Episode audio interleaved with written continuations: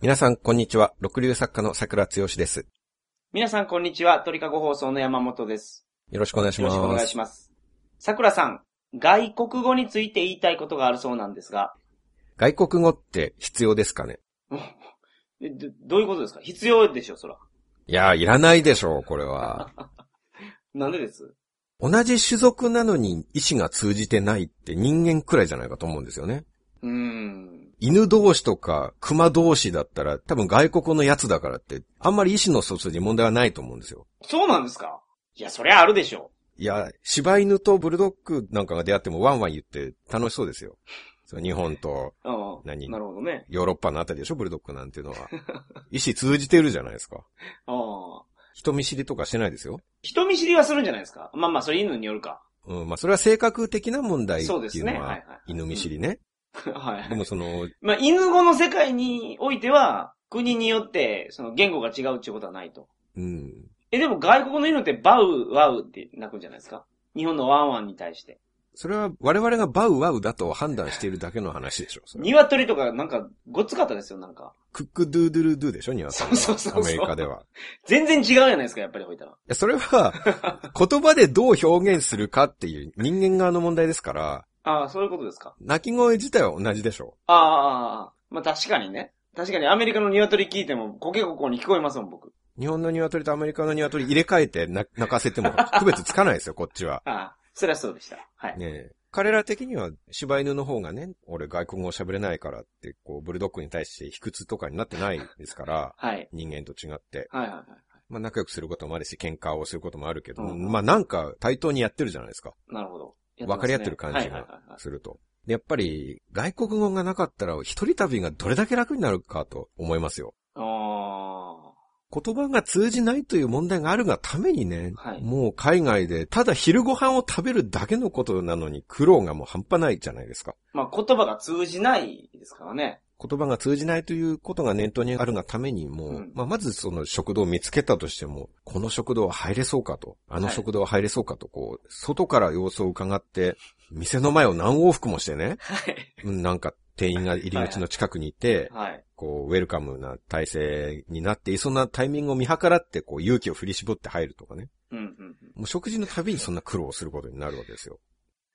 統一の言語を作りたいってことですかはい。まあ、外国語がなくなるというのは、ひいてはそういうことですよね。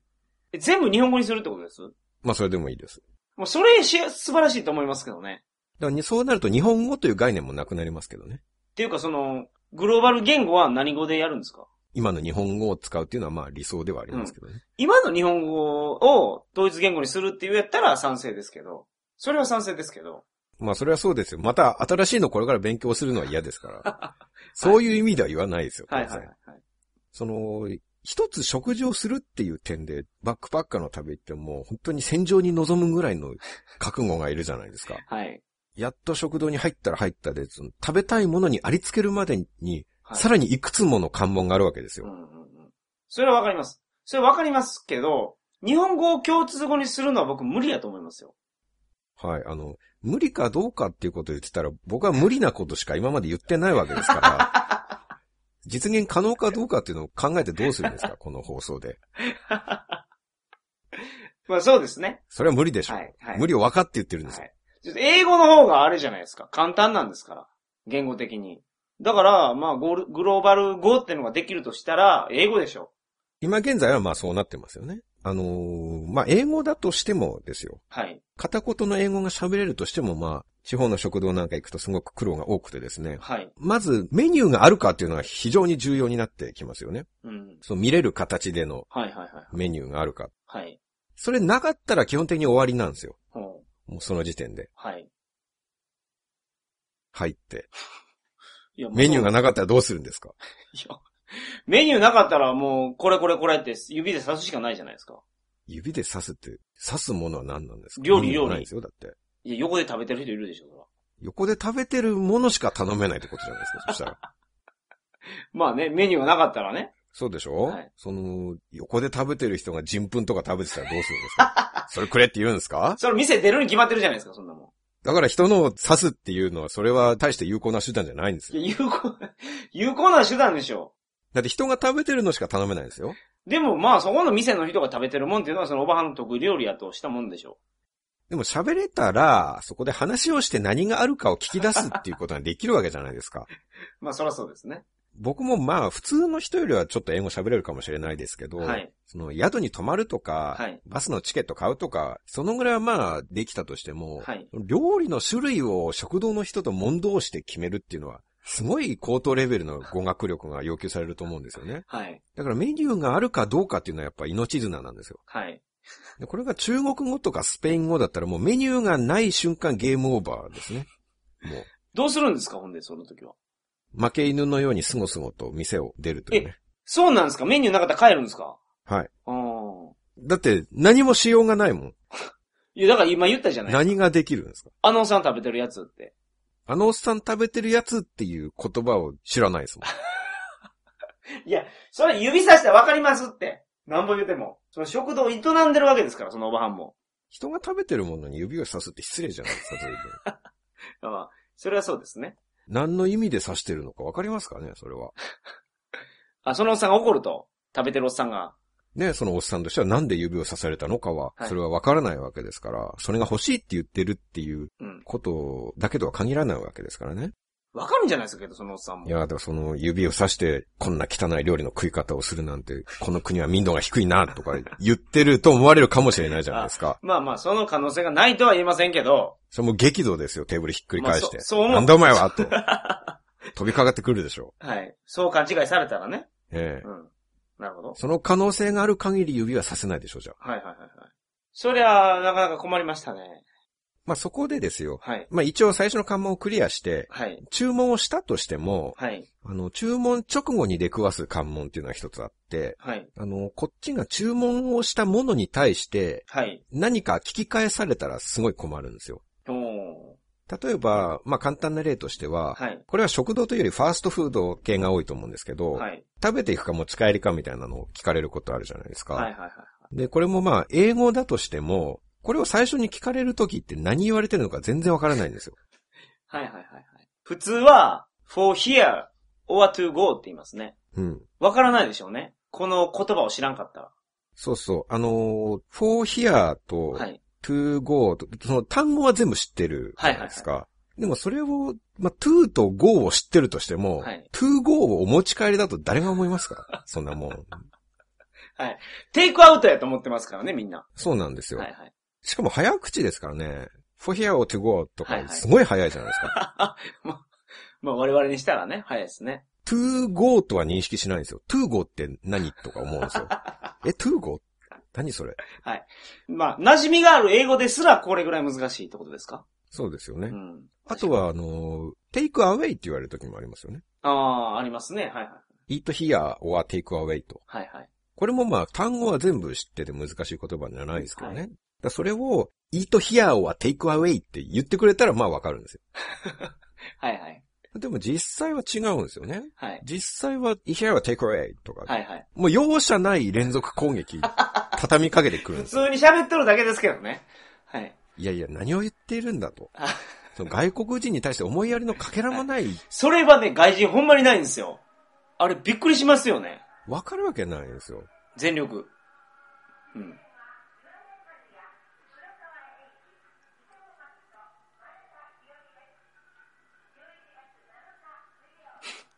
はいすいません。これ僕のせいじゃないんですけど。なんか、11月7日になんか変なおばはんが来るみたいですね。あ、誰が来るんですか、それ。いや、わからん、わからないです。変なおばさんって。変じゃないおばさんかもしれないですよ。別 に。その11月7日に来ることを知らせてくれるっていうことは変じゃない、しっかりした人が来ると思い ます。多分変な人が来るときにわざわざ放送とかしないでしょ。え、今そんなに聞こえましたバッチリ聞こえましたいや、そこまで聞こえ、なんか言ってるなっていうのが聞こえましたけど失礼しました。はい。なんか、なんか宣伝でしょうね。まあまあいいですわ。戻り戻まあり。まあいいですわ。はい。はい。あのーまあ、注文をするっていうのはもう、こっちとしては注文が終わったらもうそれですごいやり遂げた気持ちなんですよ。はいはい。もう気力を振り絞ってね。はい。ハンバーガーを頼んだと。飲み物はコーラの M サイズってちゃんと言えました。ええもうそこまではい判断をして英語で伝えるっていうのはすごい大変なんですよ。はいはいはいでもやっと注文した と、もう生も根も突き果ててる時にもう新たな攻撃を加えられるっていうのね。もうパニックですね。はい。その時どうするんですか聞き直したりはしますよね。はいはいはいはい。何回かうん。うんうんまあそれって日本でもよくある定番質問じゃないですか。うん。持ち帰りますか食べていきますはかいみはたいいは。。ないまあなんとかなるレベルだと思うんです。今のは初級編だと。はい。まあただ最初はそれでもパニックりますけどね。はい。で、まあそれが店によって聞かれることがどんどん複雑になるんですよね。ほんほんほんほまあそれこそファーストフードじゃなくてレストランとかでん。なるほど。行っちゃうと、その店独自のこだわり質問とかがある場合があって、はい。例えば注文をした後にですね、はうちの店は旬の素材を使ったオリジナルソースが6種類あるんだけ ど、どれがいいみたいな。そういうこだわり質問をされると、もう完全にこっちは打ち死に状態です よ。まあ、結構ありますからね、そして、それは。あるでしょはい。あのー例えば、ステーキ頼んだ後に、普通だったら日本やったらライスにするかパンにするか、とかはい二つじゃないですか。はい。それが、いろんな種類がありますからね。ポテトはどうやって食べるんですかと。ありますね。その、マッシュにするか、そうそうそうそう。フライドフポライドテトポテにすトるにすかる。か。フレンチフライかななんか、いろいろ聞くし、肉の焼き方はどうするんやとかね。うんうん。はい。もうこれ100%聞かれますから。あれ最悪ですね。 あの、ポテトのどういう状態でマッシュにするかみたいなの、あれも困りましたわ、最初は。そんな質問が存在するとは予想だにしないわけじゃないですか、こっちは。はい5種類ぐらい言うでしょ、ほんで。いろいろありますもんね。はいはい。一般的なやつだけじゃなくて、なんかその店独自のやつあるんですよ。うんうん。まあね、こっちに聞き取れるのはマッシュか、 その、フレフフレレンンチチフフラライイそうかそうそう、ぐらいだから、それしかし、今言えませんけど、まあ他にもいろいろあるんでしょうね。 はい。そうこっでちす、はね。聞き取れるものを言うしかないですから。そさも全部理解して、ああ、そその中からならマッシュだねとかいう格好つけて言いますけど、それしか聞けてないんですから、実は。はあ、なるほど。まあ、あるでしょうね。確かに。まあ、むちゃむちゃあります。レストラン行ったら100%聞かれると思います、それ。そうですよね。だからもう本当にメニューの中からはい。理解して選ぶだけでももう、全勢力、全精神力を使い果たして、はい。もうこっちは前段打ち尽くした状態なのに、もはう、い。その後に反撃が来たらもうどうしようもない。なるほど。それは英語喋れてももうダメですね。あまあ英語喋れてもってえん片言英語ができたとしあ。てはいはもい。はい。でその、オリジナルソースとかオリジナルポテトを作るのもいいけど ね。それが向こうはサービスだと思ってるかもしれないですけはいはいはどい、そういうわけのわからない質問をして客を困らせるのがこの店のサービスですかという ね。いや、わけのわからんていうか、普通に聞いてくれてるだけですけどね。いやいや、それは本当のサービスというものを分かってないんじゃないかなと思うんですよ。なるほど。だからこれがさらに英語圏以外になるともう、ジエンドですよ。ああ、はいは英語圏以外で注文した後で何か聞かれたら、まあ、い。うん。もうその時点で負け犬のようにすごすごと店を出るしかないで、ですそね、こまで行ってですかうん。そのじゃがいもの料理の仕方を聞いてるだけじゃないですか。でもその時には、じゃがいもの料理の仕方を聞かれてるだけだっていうことすらわからないわけ ですよ。そうか、英語じゃないから。そうですよ。スワヒリ語やなったんらかこの人俺に全然言わからんってると。なるほど。まあ、そうですね。具体的に言うと、スワヒリ語圏っていうのは、まああの辺って大体英語喋れますから、みんな。やっぱり、り中国もしくは中南米のスペイン語圏ですね。あーまあ僕、の場合はそこが本当に、スペインはい。しかももう何ヶ月も行ってて何ヶ月もその状態でだった。はいはいはいはい。だからアフリカから中東とかうんインド、東南アジアとか、はい。英語で行けるんですよ、なんか。おーほうほうほどこもかしこう。もはいはいはい。それがい一番近くなって中国に入った途端に意思の疎通が全くできなくなるっていうね。はい。中国はね、確かにそうですね。あのー、通訳がいりますもん。ご飯食べに行くときでも。嘘でしょ。はい。なんか、旅行者が確実に行くところですらそうですもんう。ん。バスのチケットなんかそんな外国人来るに決まってるじゃないですか。はい。それでも何が何でも中国語で通そうとしますからね。はい。あの根性はすごいと思います。そうですね。まあ食堂でも同じだし。はい。だから本当に中国と南米で注文するときっていうのはもう、毎回注文をし終わったたびに、もう頼む何も聞かないでくれとこう祈りながらはい。頼んでましたね。おーほうほうほやっぱり店側としてもね、その、オリジナルソースを選ばせるとかね、う。うん。そういうお客様に選択を委ねるような、そういう弱気な態度じゃダメだと思うんですよ。あ、うちの料理はこれが一番うまいんやと。そういうこと です。逆に自信のなさの表れじゃないですか ソースはどれがいいですかとか、食べていきますか持ち帰りますかとはいはかい、。それは店としてもどの食べ方が一番美味しいか分かっていないっていうことじゃないですかね斬新ですね。もう、頑固親父の店がええってことですかいやその通りです。はい もう、うちはこの味でやってるんだと。そんな素人の意見をいちいち聞いてられるかと。ああ。でマクドナルドも、持って帰るなと。 そう、ここで食 えと。ソースはこの一つだけだと。なるほど。俺の自慢の料理をもう、お前のような素人のソースのチョイスとね、はい。素人の食べ方で台無しにするんじゃねえよという。なるほど。斬新ですね。そのぐらいいの店の方が流行りますよね。あ、日本ではでも、その、それぐらいの店が流行ってたりしますからね。そうですよね。はい。この店はこだわりがあるんだよな、という。はいはいはいはい。怒られてて喜んでるぐらいですもそうですよね。ん。はいはメニューはもうこれしかない、これで勝負してるんだっていう店の方が流行ったりい。はい、はい。しますもんねそ。うですそうです。で広げていくと、はいそのラーメン屋にカレーがあるとかなんか、そこまで行くとね、それは間違えてますよ。けど、ラーメン屋に醤油ラーメン、味噌ラーメン、豚骨ラーメンがあるのはいいじゃないですか。うーん、そこにカレーライスとエビピラフが入ってきたらもうそれ行く気なくなりますけど、その店に。どうでしょう本当にはい有名なラーメン屋ってそれ一個じゃないですか豚骨ラーメン屋ならそれだけで勝負してません、いや、うんほんまです。だまあ、そらそうですね。味噌醤油塩と取り揃えてますみたいなところってあんまりなんかこだわりが感じられないっていうか、はいはいはい。なんか行列ができそうな感じあんましなくないですかそういうところあって。ーそうですね。もうこれやと。この味やと。うちは豚骨なんやと。はいはいはいはい。はい。そのメキシコでタコス頼んだ時も、はい。まあタコスレストランっていうのがあったんですよ。屋台じゃなくて。うん。で、メニューはあったんですけど、はい。スペイン語のメニューなんですね。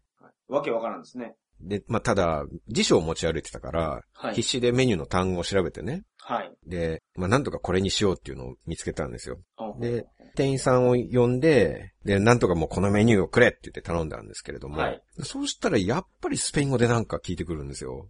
タコスってなんかソースの種類とかめっちゃありますもメニュー以外にまた色々あるんですかん。で、タコス、なんか、あれ、羊が入ってるとか、牛が入ってるとかでしょ。はい。メニューに書いてんのは。それに、なん、何のソースにするかみたいなことが、後で言うんじゃないですか。うーん。不服そうですけど。多分そうですよ。だからそれを言われたら困りますよね、こっちは。 もう記録残ってないんですから、全然。まあ、辞書引いて選ぶんもんね。スペイン語のメニュー、辞書引いて料理を選ぶっていう、どれだけエネルギー使ってると思いますかもうその日の分全部なくなってるんですよ、それで。はいエネルギーが。はい。これ以上対応する気力も体力もないんですからはね。い。今までどれだけ俺が苦労してたか見なかったかと。これだけもう成功に尽き果ててるのに ね、君はそういう死人に鞭打つようなことをするのかと。はいはいはい。で、こっちが、いや、わかりませんって答えても引き下がらないんですよね、なかなか。はいはいはい。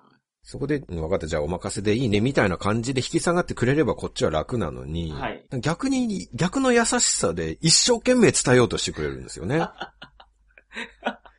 はい。なんか別の言葉で言い換えたり、はい。ちょっとゆっくり言ってみたり、ああ。スペイン語そのものが全くわからないって言ってるの に、別のスペイン語の単語で説明されてもわかるわけがないんですよはいはい気持ちはありがたいんですけれどはい。も、はい。まあただ、その優しさが余計こっちを困らせてるっていううん。ことに気づいてほしいなどうしたんですか、その時、ほんで、結局。うーん、負け犬のように、さよならと言って。えへ あ、あそうなんですね。後の話になりますけど、はい後には、一つ作戦を思いついて、僕、はい。あのー、スペイン語圏の場合は、はいあのクアルキエラっていう単語があるんですけど、はい。これはね、何でもいいっていう意味なんですよ。ほうほうほうほこれ中盤からこの単語を身につけたら一気に楽になりま したね。う。はい。 もうなんか聞かれたらもう全部クアルキエラで返すと。ああ。そしたらまあ、ああ、そうかっていうことで下がっていきますからね、彼らは。なん、なんのことはな、初めからそれ覚えといたらいいだけじゃないですか、よう考えたら。いや、それに気づくまで数ヶ月かかりましたね、僕 は。なんでもええと、うん。言えるようになれば。そうそう、何でもいいんですよ。はいはい。まあ、その、食事一回の使うエネルギーがもう言葉が通じないがためにね、はい。その今日本での生活一週間の合計してもそんなエネルギー使わないよと思うぐらいの気力を一回の食事で使うじゃないですか。はい。それを楽しめたらいいんですけどね。それ楽しめたらいいですけど、はいは楽しめないから言ってるんですよ。い。それ楽しんだらいいんですよ、だから。楽しくないことをどうやって楽しむんですか気の持ちようやと思いますよ、そんなもん。お僕は楽しんでますから。そーういうずっとの。楽しんでるんですかはい。なぜ楽しめるんですかそんなこと。いいじゃないですか、そんなの外国人と。なんかわからんながらもコミュニケーション取るっていうのって、面白いじゃないですか。その点は明確に違うっていうことはもう過去何度も繰り返された議論で明らかになっていますからね。はい。その感覚は真逆ですからね。そうですね。それは苦しみなんですよね、僕は。そうか。いいですね、そういうことまで楽しめるって言っておけば、はい。女性受けは良さそうですからね。放 そ送んでなそういうこと言っそとんけば、なね。こと考えて言ってるわけじゃないですよ、僕は。いやいや、それは女の子どっちと友達になりたいかって言ったら、それは海外で言葉わからなくても、陽気にやる方と仲良くなりたいでしょう、女性だったら。はい。それは僕だってそうですけど、その本当の姿を隠してね、その桜剛というキャラクターを確立するため に、あくまでそういう陰湿な姿をね、喋ってるわけですよ。こうあなるほどネタとしてあね。、そうやったんですね。うんそうですよ。本当はそうじゃないと。違いますよ、それは。本当はその店員に何か言われたぐらいで顔に縦線入らないってことですね。もう全然全 然。もうすぐ肩とかポンポン叩いちゃいますよ、僕は。陽気に。そうかそうか。言葉なんかもう全然通じなくてももう、ボール一つあれば子供たちと一緒 に、子供たちの輪に飛び込んでいくタイプですよね、僕は。はいはい。あ、そうやったんですか。ええ全然知りませんでしたわ、それは。一緒に路地裏でね、はいはい裸足になってボールを追いかけるっていう、そういう感じですから、僕の旅っていうのは。なるほどね。それを自信満々にここで話したら誰も聞かなくなるじゃない ですか、その話。はい。そんな爽やかな人の話なんてね。そうですよ。はい。人の自慢話聞いて嬉しいやつなんか誰もいないんですか、この そ世れに。自そ慢なんですか、でも。 そりゃそうでしょいや、う。あのえそれ自慢なんですか俺世界を旅してて、、はいいつも現地の子供がサッカーやってたら飛び込んでいくぜっていう話をするときに自慢以外の意味合いでその話をするやつがいますかこの世に。えそうなんですかね自慢とかじゃなくて、 200%自慢でしょ、それ。そうなんですかそれサッカーやるのが楽しいだけの人だったら、それはサッカーやって楽しいっていう、それだけでいいじゃないですか。はいはいはい。それを話すっていうことはもう自慢以外の要素は一つもないですよ。はあ、そうなんですかね他に何のために喋るんですか、それを。えーと、なんやろうね。ほら、ないでしょはい。 あそうやって天真爛漫で子供好きでね、あ、はい。サッカーまでできちゃう。そして世界も旅できる。はい。コミュニケーション力が高い。はい。そんな自分だっていうことをアピールしたいっていう、それだけのことじゃないですか。いや、そんな気はないですけどね。そんな気はないっていうか、もう別に山本さんはそこまではしてないでしょ、サッカーは。現地の子供たちと一緒にボールを追いかけたりはしてないでしょあ別あ、にはい。いや、ドイツでしてたんですよ、僕。ああ、来 たよ。ついに、ついに来た、その話。そこまで、ついに行き着いたか、山本さんも。いや、僕新聞載ったんです、向こうの。え、それは、その現地の人とはい。一緒にボールを追いかけて、あのー、ユースホステル泊まってたら、そのなんか小学校のサッカーチームかなが来ててですね、はい。庭で一緒にサッカーやってたんですよ。はあ、はあは僕ボール持ってたから。庭のベンチをゴールにしてね。あはあ、はい。で、あれどこやったかなデュッセルドルフかどっかやったと思いますけど、フラはい。ンクフルトかなまあまあどこでもいいですわ。で、すごく仲良くなってね、はい。そこのお父さんとかと。はい。で、うちの家にホームステイしに来んかと。はい。いうことで、僕と、その時サッカー監督をやってた方と僕一緒に行ってたんで、はい。二人でホームステイしに行ったんですよ。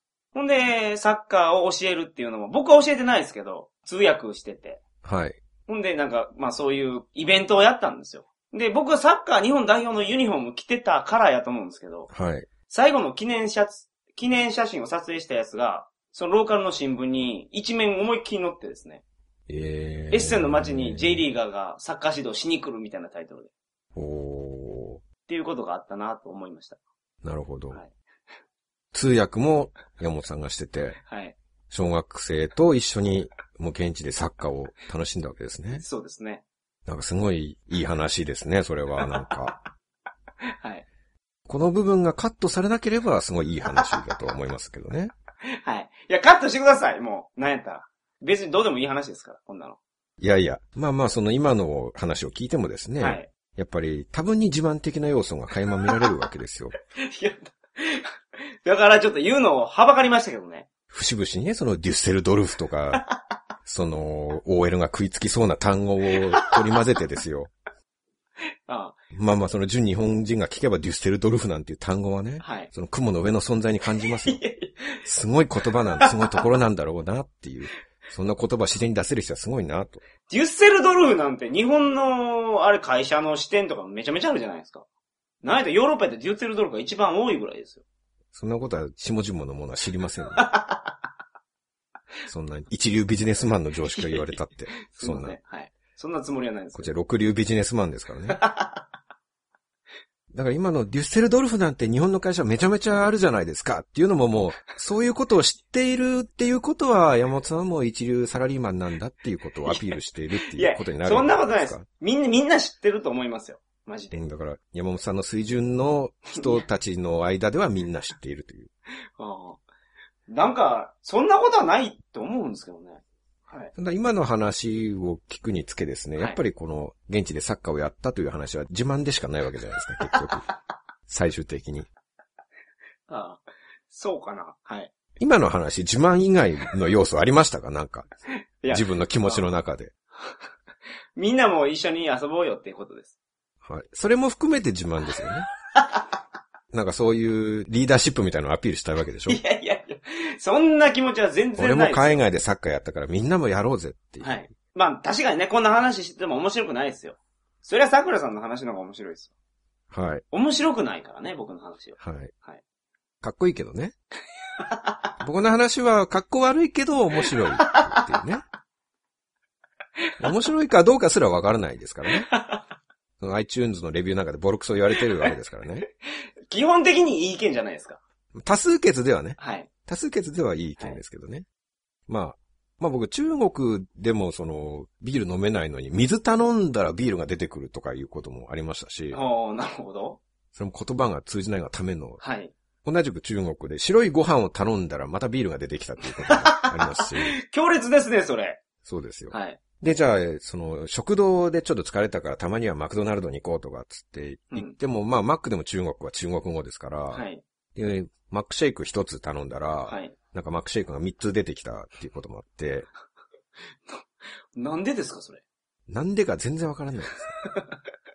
それがなんでか、ちゃんと理解できる能力があったら、注文間違えないと思うんですよ、最初から。はい。だって、発音が近いわけでもないでしょ。1と3なんて。ER3 でしょ、だって。は E と3って全然違うじゃないですか。い。うん。それなんか指3本立ててたんじゃないですか、桜さんが。うん。なんか別の理由で。僕はバカですかマックシェイク一つくれっていう時に指を三つ立てるって相当バカですよ、それ普通やらないでしょ、そんなこと。いや、なんか別の理由でですよ。あの、やけどして冷やしてたとか。ひど、人差し指の先と、中指の先と薬指の先を、ちょうどなんか、やけどして、うん。そしたら僕はパーの形にすると思いますけどね。わざわざ3にしますそれ。そこだけ冷やそうと思ってね。ものすごく苦しい理由ですね。 だからそれは、その言葉の問題で日本、日本語で1、2、3とはい、 1つ、2つ、3つとまだ違うわけじゃないですか。はいはいはい。なんかそ、そういう言葉の違いとかがあるんじゃないですかね。ああ、なるでほど。も、ここで飲んでくって言ってんのに、なんで一人でシェイク3つ並べて飲まなきゃいけないんだって いう。あまああの、よく海外で現地ツアーなんかに参加しますけれども、あはい。やっぱりそうなると白人旅行者たちの中に混ざるじゃないですか、大抵はう。ん、大抵そうですね。あの時の英語が喋れない疎外感と言ったらないですよ。わかります。あの、白人の皆さんってすごいのは、英語が母国語じゃなくても、はい。みんな英語ペラペラじゃないですかペ。ラペラ。あれほんとすごいと思いますね。うん。ドイツとかフランス人とかスウェーデン人はいはいとはかい。ユダヤ人もいっぱいいますけど、はいみんな母国語は別にあるのに英語でペラペラ喋ってるんです よね。はい。それはすごいなと尊敬をしますけど。はい。で、ただそこにアメリカ人がいると、いや、君はすごくないからねって僕は思うんですよ。ああああ、ああなるほど。ただ普通に、普通に喋ってるだけやから、いつも喋ってる言葉を。そうなんです。はい。それなのにね、もういかにも多国籍のグループに混じってね、はい。俺は外国語で国際交流してるんだぜっていうような態度でいますけどね。はい。いや、あなたは全然偉くないですからね、と。僕は騙されませんよといつも思ってるんですよ。 そんな思ってどうするんですか、ほんで。嬉しいんですか、それ思って。まあ一応仲間っていう感覚になりますよね。あまあ、僕も。もその、なんていうの、部外部外者っていうか例外的なはい。卑屈な立場ですから喋れない、入っていけないっていうはいはいはい。母国語しか喋れないっていう点では同じじゃないですか。なるほど。それで俺に勝ったみたいに思ってるかもしれないですけどね。はいい やアメリカ人の方はね。みんなそんなこと思ってないと思いますよ。いやいやいや。 勝ったとか負けたとか。そんなん考えてんの桜さんだけですわ。そういや、その、考えてるのは僕だけですよって言われても、僕が一緒になった現地ツアーの旅行者の気持ちをなぜあなたがわかるんですかいや、それは、それをなぜわか、会ったこともないあなたがなぜわかるんですかそれいや、まあ、外人はそんなこと考えてないと思いますよ。多分ですけどね、多分。このグローバルな世の中で外人というものを外人で一括りにするわけですか外人はそんなこと考えないと。はいはい。そうです。 70億人以上外人というものがいるこの時代にね、はい。その外人を一括りに、外人の考え方を一括りにしてしまうっていう、それは乱暴な意見じゃないかな。まあまあ、確かにそうですけど、それは勝ってると思ってるやついると思いますよ、中には。あいつ言葉喋れんのやと。言葉というか英語喋れんのやと。うん。俺の価値やなと。そうそうう。ん俺は海外のツアーでも仲良く初対面の外国人と話してるぜ、みたいな。うん。でもそれがアメリカ人とか、もしくはイギリス人とかだったら、はい。こっちも負けじゃないからなと。はいはそれ逆に、そのみんなが日本語喋ってくれてたら、僕は普通に入っていけるわけでい。すよ、ね。まあそうですね。そこでもじゃあ買ったと思わないんですね、桜さんは。 それは思いますよ。なんで、なんでそれ思うんですか思うからこそ僕が喋れない時に、勝ったと思うなよって僕は思うわけですそういうよこ。あうあ、んなるほど。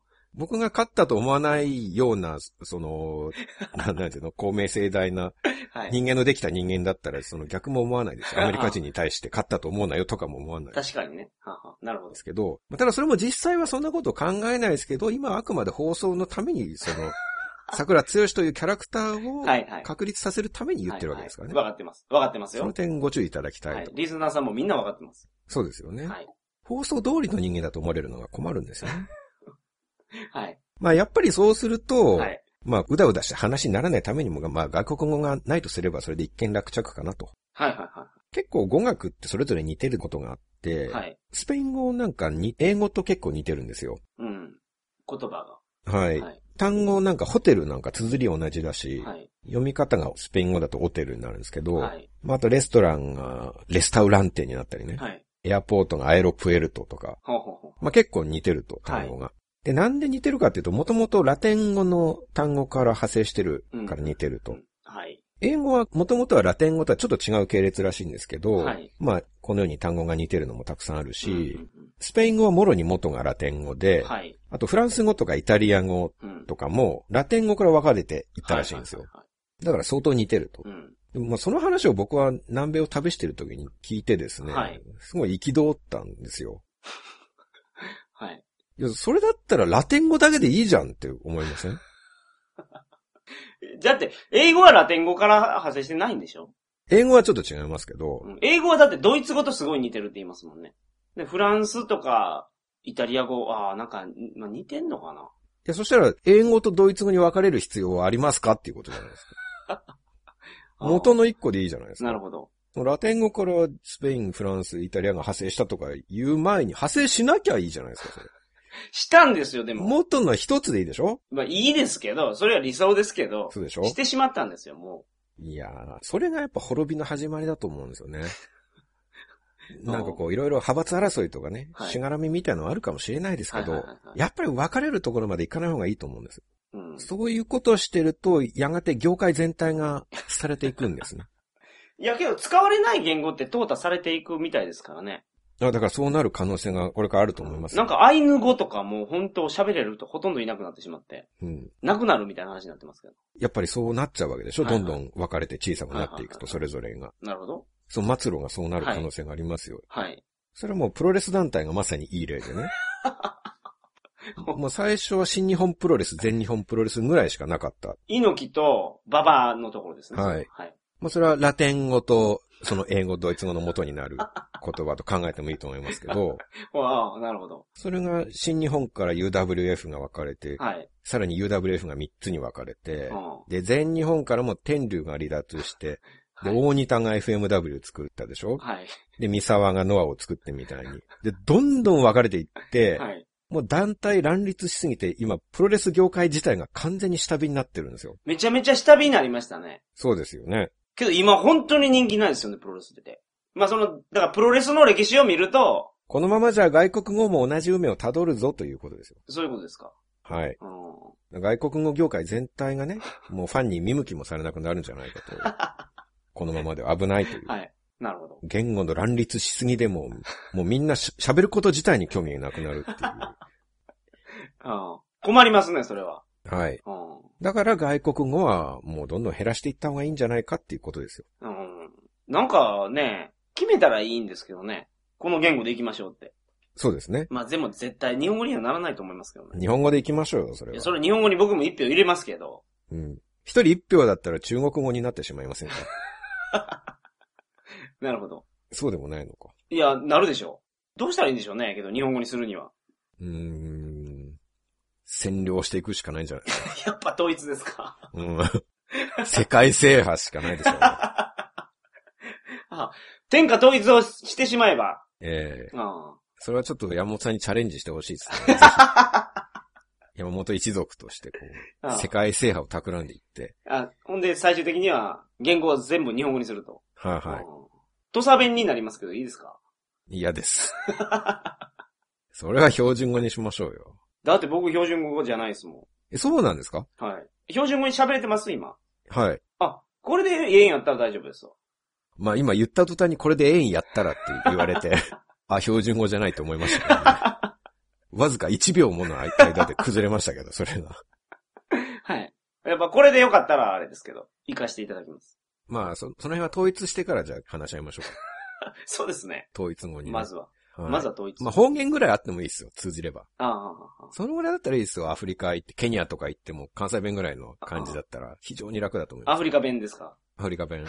でもマサイ族の村とか行っても全然喋れ るっていう。普通にああ、アフリカ弁ですけどね。あまあまあ、方言ですから大ね、概わかればね、うん方言ぐらいだったらはいね。はい、で、あの、外国語に関しては実は、はい。はい。もっと言いたいことがありまして、はい。えー今回は珍しく、はい。次回に続くという。なるほ。ど。わかりました。はいはい。それでは皆さん、また再来週。さよなさよならら。ところで、はい。お知らせがあります。はい。えー久しぶりのですね、新刊の告知になります。なるほど。えー実は私初めて小説を書きました。はい。そうですね。えっ、と、前回は夏に旅行記を出させていただいたんですけれども、はい。それから半年間ですね、雨の日も風の日も、こう必死に原稿に向かい、はい。面白い小説っていうのは一体どういうものなんだろうと。桜さん、原稿に向かわないでしょパソコンに向かうんじゃないですかそういう人の言葉尻を捉えるのはやめてくだ さい。今大事な告知なんですから。いや、一応原稿に向かったのかなと思って。なんか、小説っぽいから。そうですね。あの、破っては捨て、破っては捨てと、一晩中やってた時なるもほど。ありましたね。はい。はい。嘘ですけど。まあ、じゃあ、今回は原稿にも向かったと。まあもちろんその過程の中で、紙になったものを赤字入れたりっていう過程もあるので、あ、の、あ、そうなんですかそんなこともするんです。それは必ずあるんですよ。はいはい。はい。あの、はい。ただ、あの、素直に告知だけ今させてくだ さい。そういう細かい話はまあ、後ほどということでね。 わかりました。はい。まあまあ、あの、面白い小説ってのはどういうものなんだろうなってずっと考えて、まあ、ついにこれだっていうものをはい。書き上げることができまして、はい。ねでですね、タイトルが、はい。俺は絶対探偵に向いてない。はい。えーこれがワニブックスから、はい。なるほど。で発売日がまあ地域により多少のズレはあると思いますけれども、えー2月25日発売となっておりますので、はい。はい。まあこの放送の翌日とか、まあなるほど。もう今夜に走ったらあるぞってことですね。おそらく、まあ、明日、明後日あたりはあるんじゃないかと思うんですなるが、ほどまあ、中身はですね、あの、ニートで引きこもりという、ちょっとろくでもないやつがいるんですけど、はいはいはい。まあ、誰かさんの過去を。そうです ね。まあ、ある程度自伝小説みたいな部分もあるかも、 かもしれないんですけはいはいどは、いただ、今回はですね、その男がなぜかいきなり探偵をやらされてしまうというか、はいはいはい。探偵会社に就職をすることになってしまいまして、うん。で、まあそこでいろんな事件に巻き込まれて、まあさてどうなるやらという、まあそれはまあ読んでいただいてのはいはいはいはい。話になるんですが、はい。表紙がですね、漫画家の塩崎裕二さんという方がいるんですが、うん。塩崎裕二さんですか一期当選という漫画がありまして、はいはいはい。アニメですごい有名になったやつですよね。そうです、そうです。はい。その有名な漫画家さんがなんと表紙の絵をですね、素晴らしい。描いてくださって、すごい活かしている表紙にはいはいはい。なっていまして、確かに。もうちょいでパンツ見えそうなんですよ。そうなんですね。 はい。際どいところですね。 はい。まあそういう点でも、あの、一度ご覧いただきたいなと。そうですね。はいはい。そうですね。どの辺まで見えているかっていうところだね。はい、そうですね。はいほんまもう一息ですわ。はい。だから角度変えれば見えるかもしれないですよ いやいや。頑張ればねそ。れやったんですけど見えなかったです。 ダメでしたかダメです。山本さんの財力をもってしてもダメでしたかはい。まあ、表紙の絵ってやっぱこれ、すごいプロフェッショナルが描いてるから、あれですね。であとは、まあ、帯とかついてるんですけれども、はい一応ですね、本にする前に原稿をいろんな書店員さんに読んでいただいてるんですが、はいまあ、そこでいただいた感想が帯にいろいろ記載されて、えーいまして、ちょっと手前味噌ですが、はいかなり絶賛のコメントをいただいておりまして、はいはいはい。まあその辺含めてとりあえず皆さん、あのー、お手数ですが、書店でですね、表紙だけでもちょっとご覧いただければはい。嬉しいなと思いそうま。ですすね。はい。はい。あのー、これ、桜通信を聞いてくれてる人用に大ネタが入ってるんですよ。まあ、はい本当に。僕、今まで経験したことない衝撃が走りましたから。 あ、そうですか。はい。前もっていただいてて、はい今日の収録に合わせて全部読んだんですよ。はいはいはいはい。ありがとうございます。その4章、1, 1章、2章、3章、4章ってある4章目なんですけど、はい。もうほんま僕今まで味わったことない衝撃が僕の体を走りましたね。そこまでですか。ちょっと嬉しいですね。その奇跡体験アンビリーバボーっていう感じの。目の前で電車に5人ぐらい引かれても驚かないというあの山本さんがショックを受けたとい う。いや、そうなんですよ。マジで。僕ちょっと奥さんに思わず見せましたから。ちょ、これ見てって言って。おー、それはちょっと今度は僕はしてやったり感があり ますね。そうですね。だから、桜通信聞いてる方は、そこだけ読むためにも見てほしいですね。そうですね。まあ、今何の話を我々がしてるかっていうのを含めてちょっと。そう、そうなんですよ。僕にどうして衝撃が走ったのかと いう。はい、そうですね。 見てみてください。まあ、そんなところで、はいあの、ぜひ僕、はい私、桜剛の新刊はをいどうぞよろしくお願いします。僕の感想はいらないですかはい、あのーですね、いい感想ならば使わせていただき ます。はいはいはいはい。僕、小説ほとんど読まないんですよ。はいはい。でも漫画はめちゃめちゃ読むんですね。はいはい。週刊漫画はね、毎週8冊読んでるんですよ。おうまあもちろん全部は読んでないんですけどね。子供みたいですね。少年ジャンプは小学校4年からずーっと全部読んでるんです、今まで。未だに。はいはい。全部ですよ。だだからその物語っていうのに関しては結構辛口なんですけど、うんうんうもんう。桜さんの小説は、あのー絶賛したいぐらい素晴らしいですね。その物語に対しては辛口なそう、いや、本当にそうですよ。お目の前で電車に5人跳ねられても、動じない山本さんがはいはいはい。褒めてくださるという。そうね。いや、先ほど話した、その、アン奇跡体験アンビリーバボーだけじゃなくて、帯の言葉って、これすごく面白いってね、書かれてるんですね。うんうん腹筋崩壊小説とか書いてるんですけど、これストーリーがね、ほんまにしっかりしてますわ。ありがとうございます。で、僕が一番すごいなと思ったのが、この桜剛が書く本ですから、もちろんギャグはたくさん入ってるんですけど、はいはいはい。そのギャグがですね、ちゃんとクライマックスの盛り上がりにつながっていってて、おうほうそこの伏線回収が、そう、見事なんですよ。ほうあれ今僕話してるの山本さんですよね。 いや、そうなんです。僕、結構ね、この本って分厚いんですよ。今まで桜さんがもう書いた本の中で一番分厚いんじゃないですか。ボリュームがありますね。は。はいいで、こんな長いやつ書いて、最後になんかその伏線回収とかしてないんやろなと思ってたら、はい。アニハカランや。すごく見事に、改めて僕を見直したと。はい。長編小説もちゃんと書けるんやなと。自分はそんなすごい人と一緒にネットラジオをやっていたんだ と。あまあまあまあ。改めてそうですね思ったわけですねあ成長したなと。まあ、そうですか。はい完全に上からのご発言で相変わらず。はいはいはい。はいいや、まあ僕は正直感動しましたよ。そこまで山本さんに言っていただけると。これは初めてですよね、告知をしていて。 いや、今までちゃんと言ってるんですけどね。そうでしたっけ、はい、いや、今回のやつは、けど本当に僕は素晴らしいと思いました、桜さん。ありがとう。とうございます。はい。じゃあもう、ということで、ぜひ皆さん、はい。どうか一つ、えー、ワニブックスから、俺は絶対探偵に向いてない。はい。よろしくお願いします。よろしくお願いします。はい。皆さん、今回も桜通信を聞いていただき、ありがとうございました。桜通信では、過去放送のセット販売を行っております。ここでしか聞けないおまけの新作放送もありますよ。詳しくは、桜通信公式サイトをご覧ください。それでは皆さん、明日もお仕事、頑張ってくださいね。